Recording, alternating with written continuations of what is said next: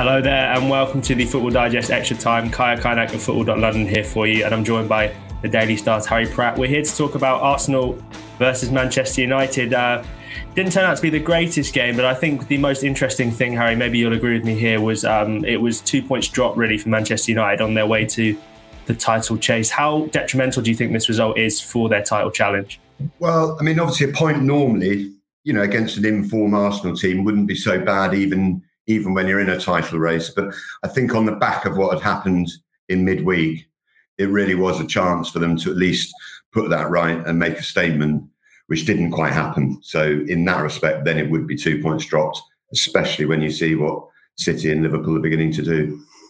And do you think um, Manchester United, with these kind of results in big games, so that's games against, uh, we were just talking before about uh, games against Spurs, City, Chelsea, Liverpool, and Arsenal now, where they've just managed to score one goal, and that one goal came in a 6 1 defeat. Did Man United have a problem in big games against top six opposition? Well, I mean, you could also relate that to their semi-final situations where they lost some big, big ones um, under Ole. So it's beginning to have that pattern um, I mean, I thought they played quite well on, on the weekend and um, created chances, etc. But yeah, I mean, it's the those results don't lie really. And when you're playing against those teams at the top, it's a statement, isn't it, to make that you're really in there and you've got the belief. One thing to be beating mid-table or lower, but yeah, if you can't beat the big six, suppose you know as we call them, um, at least once. In, I think it's six attempts now, isn't it? So yeah. as you say, one goal is pretty poor in that respect. So that that's that has to be disappointing and something that they need to look at. Do you think with um, what we've seen from them recently, do you think they'll be able to? Obviously, Manchester City are playing fantastically at the minute. They're four points ahead at the top of the table, um, still looking like they could go to another level. Even their defense has improved, their attack is fantastic. Do you think what we've seen from Manchester United in uh, recent weeks or recent games, even, sort of proves that some of the doubters about their title challenge right? Do you think they can still come back and be title challengers this season? Well, I, I think they can, probably more due to the nature of the season, this COVID um, season, which is, let's face it, has just teams' fortunes have fluctuated at such ridiculous pace. So, um, you know, I, I think I've written off City, Liverpool, and now I was beginning to think I better write off United at the weekend and and look what's happened. So um, I think things change very quickly. The weekend game with City playing Liverpool is is quite an interesting one. And if United can pick up points on both of them, um, let's say that was a draw, then they then they are back in. I think so. It's it's not like they're gone, but they certainly need to have a psychology now and a mentality that says we really are in it and we're going to stay in this race because that's what's happened. Um, having come out of nowhere to be in the race, they've um, they've rather let it slip, especially that Sheffield United game. I mean that that was that was crushing. I think given yeah. Where they were were and they should have been top, really, shouldn't they? So. Um, yeah. It's, it's it's amazing how quickly things are changing in that respect, though. So, be wrong to write them off quite yet. Um, one one team I think we definitely can write off in terms of the title race is Arsenal no disrespect to Arsenal fans, but I think they were a bit too far back. Although David Luiz, to be fair, after the game was saying that top of the table is his ambition. So, you know, maybe uh, maybe that's something to look for. Maybe this season even that can happen. Who knows? Yeah, who knows? Crazy season, but um, yeah, exactly, exactly. Arsenal will probably look at the game as rather than two points dropped, as one point gained. Um, what do you make of their recent turnaround in since Boxing Day?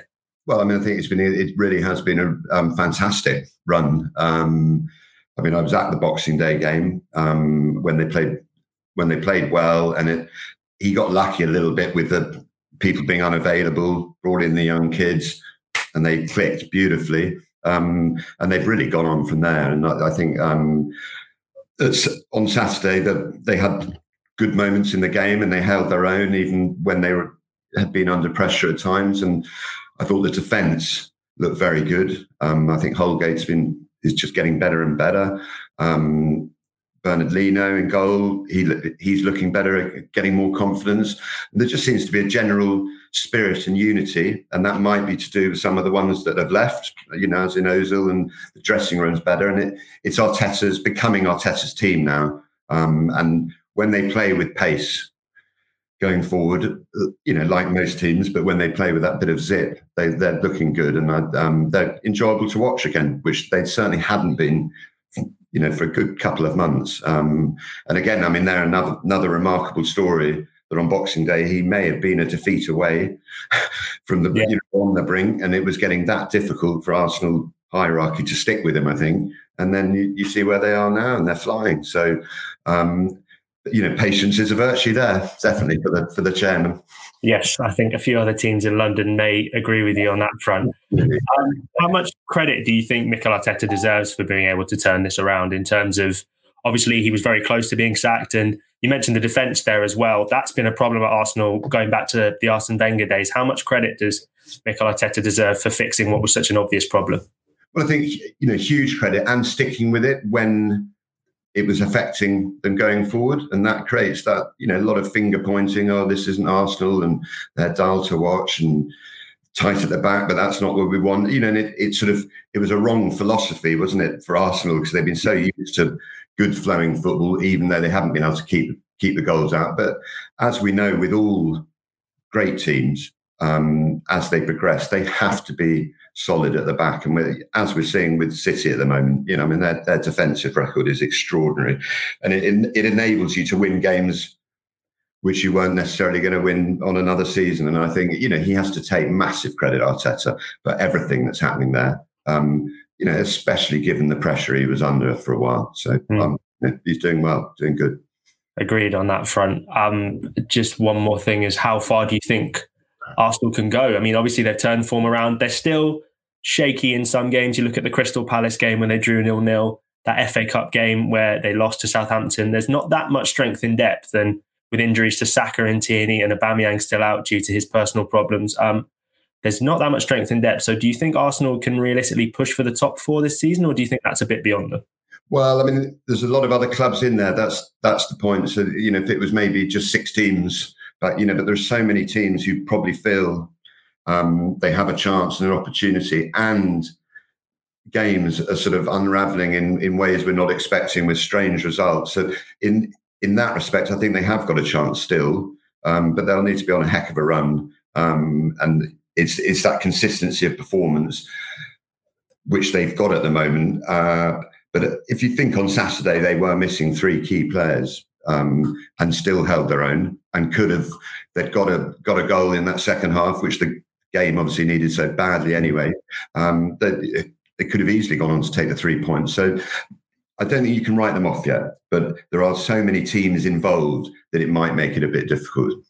You mentioned uh, they could have got a goal um, in the second half. There was obviously that fantastic chance for Willian at the beginning of the second half, which was the probably one of the better chances in the game. Maybe Cavani had the best chance. Um, covering Arsenal this season, obviously you get quite an insular you get quite insular and you get caught up in a bubble. I'm always interested to get um, perspectives from other people on uh, the Willian situation. Do you, what do you make of it? It's, it's a strange, such a rapid decline from the player we saw at Chelsea, who was never one of the best um, at Stamford Bridge, but he was always a, a, solid performer. And to go from that to what we're seeing now, what what do you think is the cause behind it? Well, I mean, I mean that's that is difficult without um, knowing what his pre-season was like and you know, just knowing everything that's going on within his environment. What I will say about Willian, I even remember with Chelsea, he would have phases where maybe he looked great for 10, 15 games, and then Chelsea fans would get a little bit fed up with him that he wasn't performing as well. So he does have those sort of runs where he starts really getting involved in games. But he, I, his sort of energy doesn't seem quite the same as it was when he was at Chelsea. But that might be to do with confidence and feeling that you know that he's not quite knitting the team together as he feels he should be or wants to be. So it can have a sort of you know knock on effect that, but. I, I do believe. I mean, I believe he's got a great personality. Uh, you know, he applies him. You know, Chelsea always applied himself, and like anything, it, it is when you start hitting a groove and get that confidence. Perhaps we'll see it more. Um, but of course, with the younger players coming in, that creates its own pressure because then if he comes in and he doesn't perform as well as the fans think, you know, um, the other younger guys are, then there's going to actually have a sort of you know increase that um, the pressure for him to perform. So, I mean, I don't think you can discard him yet because he's that he's too good a player to do that. Um, and I also believe Mikel Arteta wouldn't necessarily keep picking him, especially now if yeah. If he didn't, you know, it didn't need to. So um, you know, or didn't want to. So yeah, I mean, I think he he has been disappointing, but then this season has been so quick. The amount of games, it's it must be difficult sometimes to pick yourself up when you're in that rut of form because mm. they're coming so thick and fast, and there's very little time to prepare in between games, isn't there? I mean, there just isn't.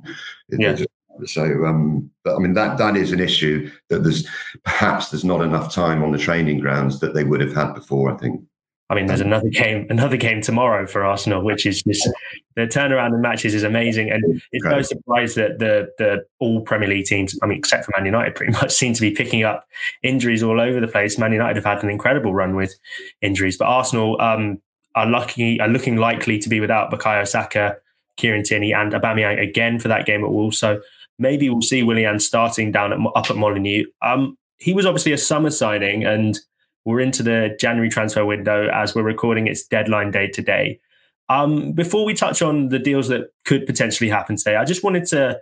Uh, we can talk about Man United's business later or lack of business, but so far Arsenal have probably been one of the busier clubs in the Premier League. What do you make of their January transfer business so far? Obviously, bringing in Odegaard, bringing in uh, Mat Ryan from Brighton, and the young guy Omar Rekik as well, and getting rid of a few um, older players who weren't playing.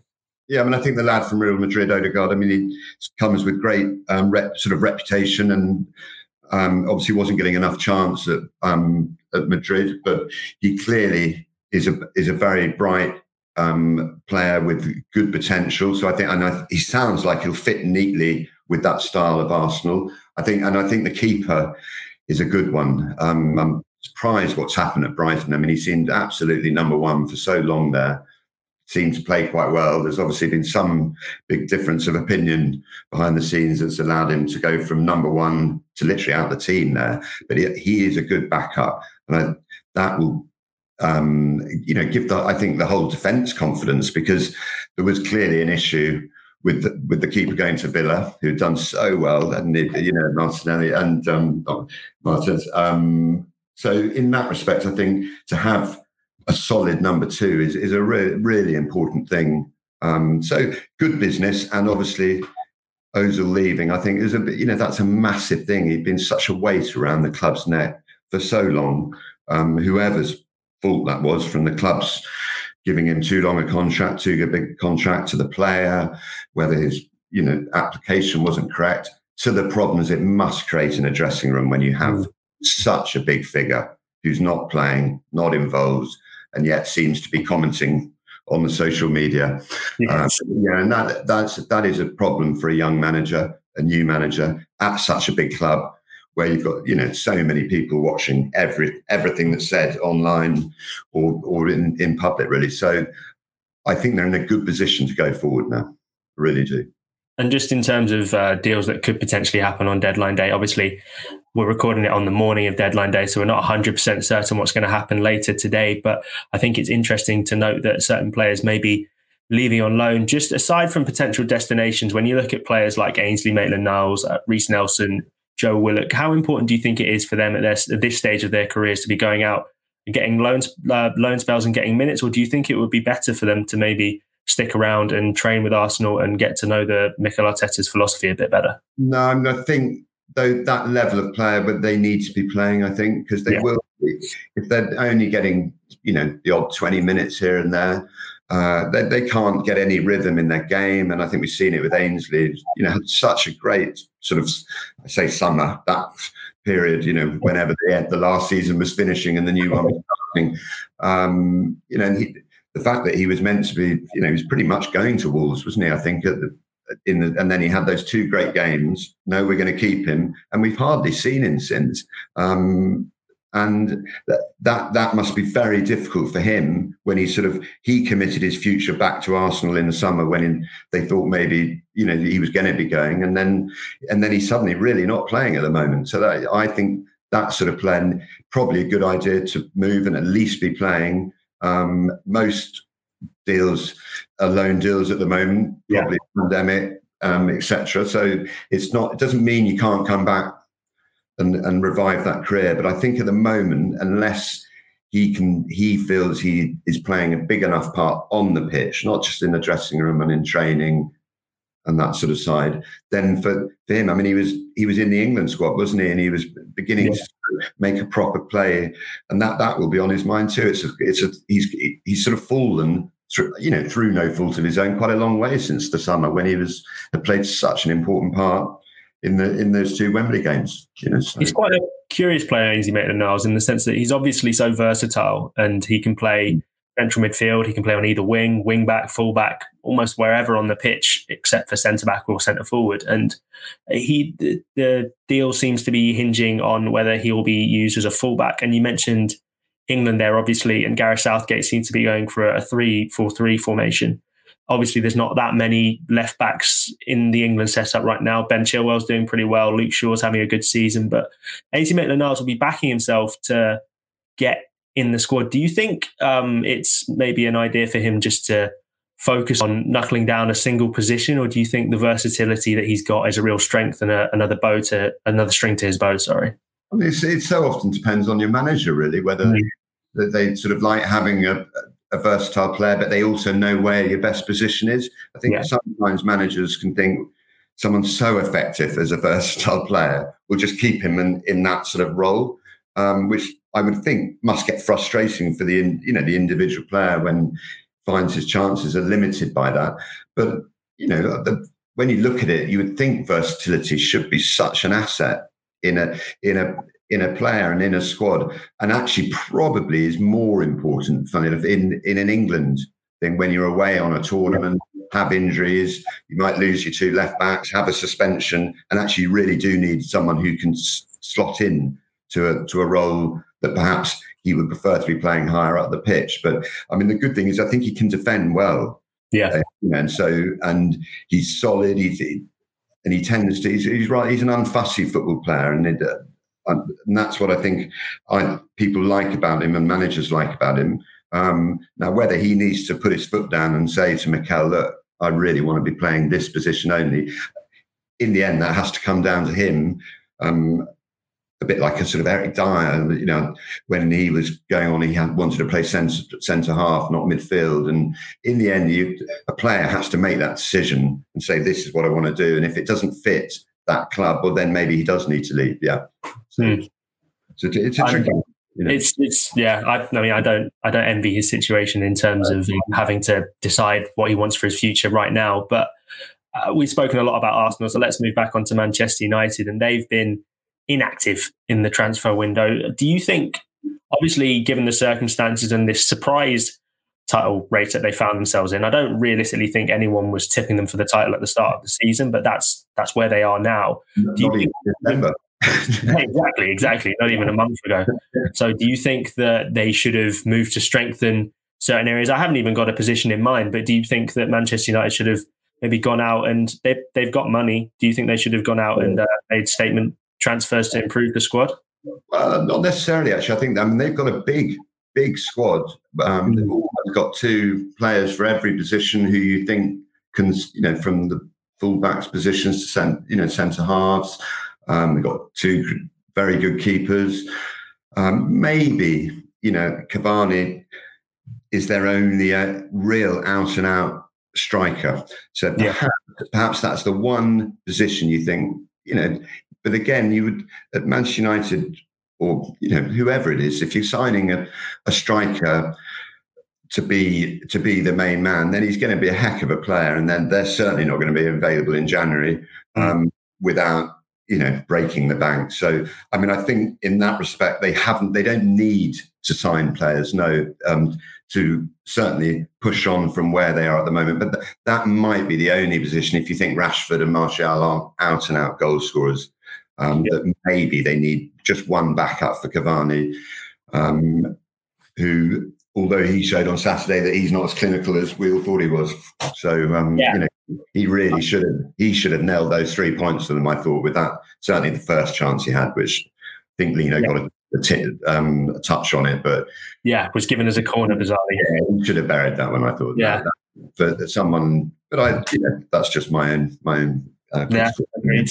agreed. I mean, obviously, Odi Ighalo was at the club, but he left um, a couple of days ago to go to Saudi Arabia, I think. So obviously, he wasn't. Um, he wasn't in the level of backup they required. I think he scored a couple of goals in the Europa League. I think at the very beginning, but he's obviously not the level that Manchester United need to be looking at. And I think, uh, yeah, he was last year's deadline day signing, and I think he upset quite a lot of Manchester United fans. Well, not upset, but I think the signing of him upset. Yeah, I mean, then actually he did he did actually have a little impact, didn't he? Scored mm. a few goals and things. So I mean, uh, obviously the big one they got last year was Fernandes, wasn't it? Yes. Yes. so, um, but as I said, I, when you look at their squad and you, um, they they seem quite well covered. I mean, you look at their midfield: McTominay, Fred, um, Matic, and then you got Pogba, and you know they, they really have got quite a quite depth to it and quality of depth. So that would be the only position, but it shouldn't affect them being able to stay in a title race. You know, they that, I believe their squad is definitely good enough to be up there once they're up there. I mean, obviously, yeah. there was a big thing because confidence was so low and the pressure on the manager. Um, but once they got there and they stayed there for a while and they had the good result in the cup against Liverpool and good points at Liverpool, which was a typical Fergie performance that nil nil game, which actually could say was, you know, although United used to come and tend to tonk Arsenal, didn't they, for a while, yes. you know, in the lack of Wenger years. Um, but you know, they, that they they seemed, as I said, I think they've got a good they've got a good squad, um, and they should be able to at least sustain a proper challenge with with with what they've got, and and not too many injuries. You know, you yeah, you've almost um, led on to my, my next question there, which was going to be obviously when you go through that squad, it is so strong. And if you look at teams like Manchester City, who are struggling with centre forwards, Jesus came back and scored at the weekend, but he's been out, and Aguero has been out for most of the season. Liverpool are looking to sign a centre back today, but they've had Henderson and Fabinho playing at the back. Do you think Manchester United really um, obviously no one was expecting them to do what they're doing, but do you think they they should be taking more advantage of this than they seem to be doing right now? They're in second and there's a dip in this form, but this feels like a real moment for Manchester United. They may not have been expecting it, but that's the reality, and this is their chance to win the league. Do you think they really should be doing more with this opportunity they've been presented? Yeah, I mean it's difficult. I was sort of thinking about this yesterday. How many of you know? I mean, none of them have really won a Prem Premier League title, I don't think, and apart from the manager, yeah. you know, and um, and I appreciate they're a collective, and therefore it's not so much a sort of in an individual choking situation. But yeah, I mean they they were primed and in a you know in a position where actually you thought if they were you know if the rest weren't careful, United could have actually created a bit of a gap. Yeah. Um, and then suddenly they find themselves three points behind with a, you know, with having played a game more. And and that's what I was trying to explain about sort of the rapid turnaround of results and how team seems one minute they're out of it and then they're suddenly back in and you think crikey you know where did that one come from and but obviously now the other teams in there and especially united are slightly reliant that city won't carry on not conceding goals for the rest of the season and and scoring at least one um you know, so i mean their defensive record is getting stupid now isn't it yeah it's incredible um, you know and it, it, it, it's just that is remarkable and that's a funny thing when you think of the Guardiola team. Yeah, to, they've locked, sort of locked down. Excuse the pun, but um, and then okay, they haven't had Aguero, haven't had a maybe, you know, what you're saying, out and out number nine. But when you see Foden and those lot coming in and contributing goals at the amount they are, they we know they can score. You know, and Sterling hasn't really perhaps played as nearly as well as he was a year ago, and so they've got a lot still to come. I think um, and that's the worry for United in that respect. That I looked at the table on you know Friday, and you could just suddenly see that Crikey City could suddenly pull away a bit. Um, yeah. So I think it's a good thing that they've got Liverpool next for everyone else, and and that Liverpool have actually suddenly maybe returned to something like their form of a few months ago. Agreed. It's very difficult to tell yeah, who could be anywhere at the top. I mean, it's way too early to. Yeah. It's a strange one, isn't it? It's obviously deadline day, which normally means midway through the season, but because the season started so much later, it's not quite getting towards the business end as it normally would be right now. So it's a little bit earlier. I know, I know what you mean, but then it feels like it's the business end because there's so many games. I mean, you, you, in two weeks you could have played four games, and that yeah. actually, your season's gone or is really flying again. So everything seems quite business endy, even though we're only halfway through it. Yeah. Um, I, think also the Champions League when that comes back in. I mean, I, I, I think February is quite a tricky month for City with some of their games. So although they've, I can't remember what that their incredible run they're on at the moment of you know successive wins, but of course one dent in that can change completely change the psychology of a team anyway, especially if they've got a difficult game or they've got Europe coming up. So there's there's a bit to go, but everyone needs to watch that they don't they don't start getting away because once they mm. get a gap, then they will be difficult, very yeah. difficult to catch. And something um, away from the title race and something after the game on Saturday that happened that we really should touch on is uh, Marcus Rashford was the latest player um, last in the last week to be uh, the victim of some really unsavory abuse on social media, and it seems to it's it's really obviously players taking a knee before the game is uh, keeping it in the mind's eye of every fan watching the Premier League, every person involved in the Premier League, and it seems to be on the rise right now, um, especially in the past week. Axel Tuanzebe, Reece James, Romain Sawyers all targeted on social media. Um, it's obviously really dispiriting to see. And what what do you do? You think there's something that do you think um, authorities are doing enough right now to cope with what's obviously a difficult thing to tackle in individual cases, but in terms of a collective, do you think people are doing enough? Well, I mean, I think that the whole sort of taking of the knee that you know absolutely should continue. You know, yeah. to keep putting it in. Well, actually, in people's faces. You know, literally. Mm. Um, after the game, I'd watched when I got home on um, Saturday, and I was watching the, another game. Which I can't remember which one it was. You know, one of the other live games after the Arsenal, um, and that Micah Richards tackling racism. Mm the program, and it, I just thought it was it, it was sen- you know for all the wrong reasons a sensational program um, that actually essential viewing for everyone to be watching. I mean, uh, and we all think we have a good perspective of it and a knowledge of it, and crikey, those sort of programs um, really ram it home. Uh, what the players go through on an individual basis. And it's very easy to think, oh, well, why have they got an Instagram account and this sort yeah. of nonsense? But it's got nothing to do with it. I think when you talk about the authorities, as in, I presume you mean the sort of social media. Yeah, yeah, yeah. Um, now, obviously, it is difficult. I mean, I think possibly the best way, if if they can come off it to make a stand, is they will come off these platforms. Um, that can make quite a big impression and it also it get it, it registers with other people on the platforms. Mm. the, the, the, punters because um, that's their sort of their medium they go to to use. So that that makes a big statement. Um, but yeah they of course the authorities need to do more. Uh, and education of of the younger generation and the next one up.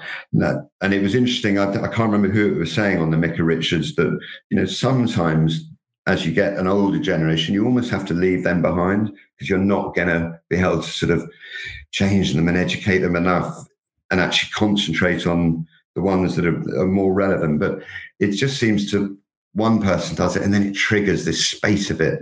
Yeah. And on the other hand, we don't, how many incidences and posts do we not even hear about? And that, that was the thing when I thought the Micah Richards show, which I, as I said, it really, you know, it made me sit back and really watch. I thought it was just essential viewing and how often they are putting up with it. It's, and it, and, and you talk about social media, but you know we're talking every walk of life, and it's yeah. Um, and it, yeah, it's, a, it's just it's a shocking, shameful state of affairs, really. It, it's and very sad indeed. It's a credit to Marcus Rashford and all the players over the past week who've spoken out on social media. We've spoken there about how um, in the past we may not even have known it was going going on so much. Obviously, people knew it was going on, but it wasn't in their faces, as you were saying, and it wasn't being shown up as consistently as it is. And I think um, just looking at the social media post Marcus Rashford put out, the most depressing thing for me looking at it was um, the people in the comment section saying that, um, implying that he deserved to be targeted purely because he'd had a bad performance. Personally, I didn't even think he played that badly, but the chance that he missed in the first half, they were sending screenshots of that saying, focus on your football. I think how he played on the day is irrelevant to the abuse. Yeah, me, they're not, I don't think it's actually really, they're, they're just using that as a, an excuse. Yeah. Yeah. yeah someone makes a mistake. Oh, let's pick, you know, oh, let's do it because we know. And it, and it's coming. And as I said, it's not about, I don't think necessarily they've had a bad game or done something wrong on the pitch. Or, well, obviously it's not. It's got nothing to do. With it. Of course not. Teams like me, it's almost like they're watching games, waiting for someone to make a mistake, yeah. then then oh, let's all attack him. And it it's the way it tends to. It seems to trigger, as I said, a, a, flow of them. Although maybe that's people making it public, and we're not, you know, and that's the shocking bit. Perhaps we're unaware of how relentless um, these comments coming through are. But it's yeah. got to be down to these platforms to be far more aware of it. I mean, you can you can be banned on Facebook now for doing nothing. you know, sort of make I don't know, sending a link of of some conspiracy theory, and you get blocked for 28 days. Not this happened to me, but a few of my friends, you know, totally nothing to do with anything particularly untoward.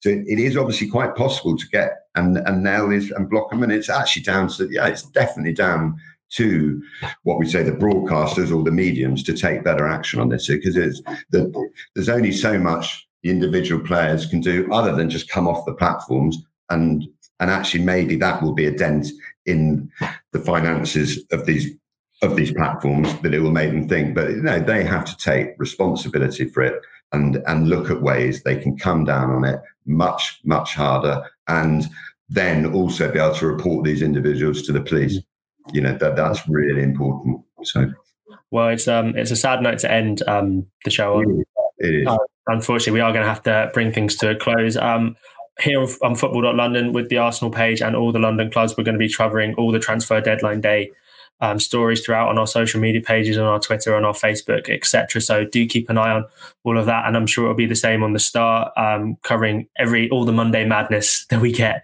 throughout the deadline day, all the way up to 11 p.m. this evening, which is when deadline day shuts and when the January transfer window comes to an end and some form of normality can resume, if you can even begin to start some form of normality in this crazy Premier League season we're seeing. Harry Pratt, thank you so much for joining me on the, Thank you for joining me on the uh, Football Digest Extra, and uh, thank you all for watching and listening. Cheers.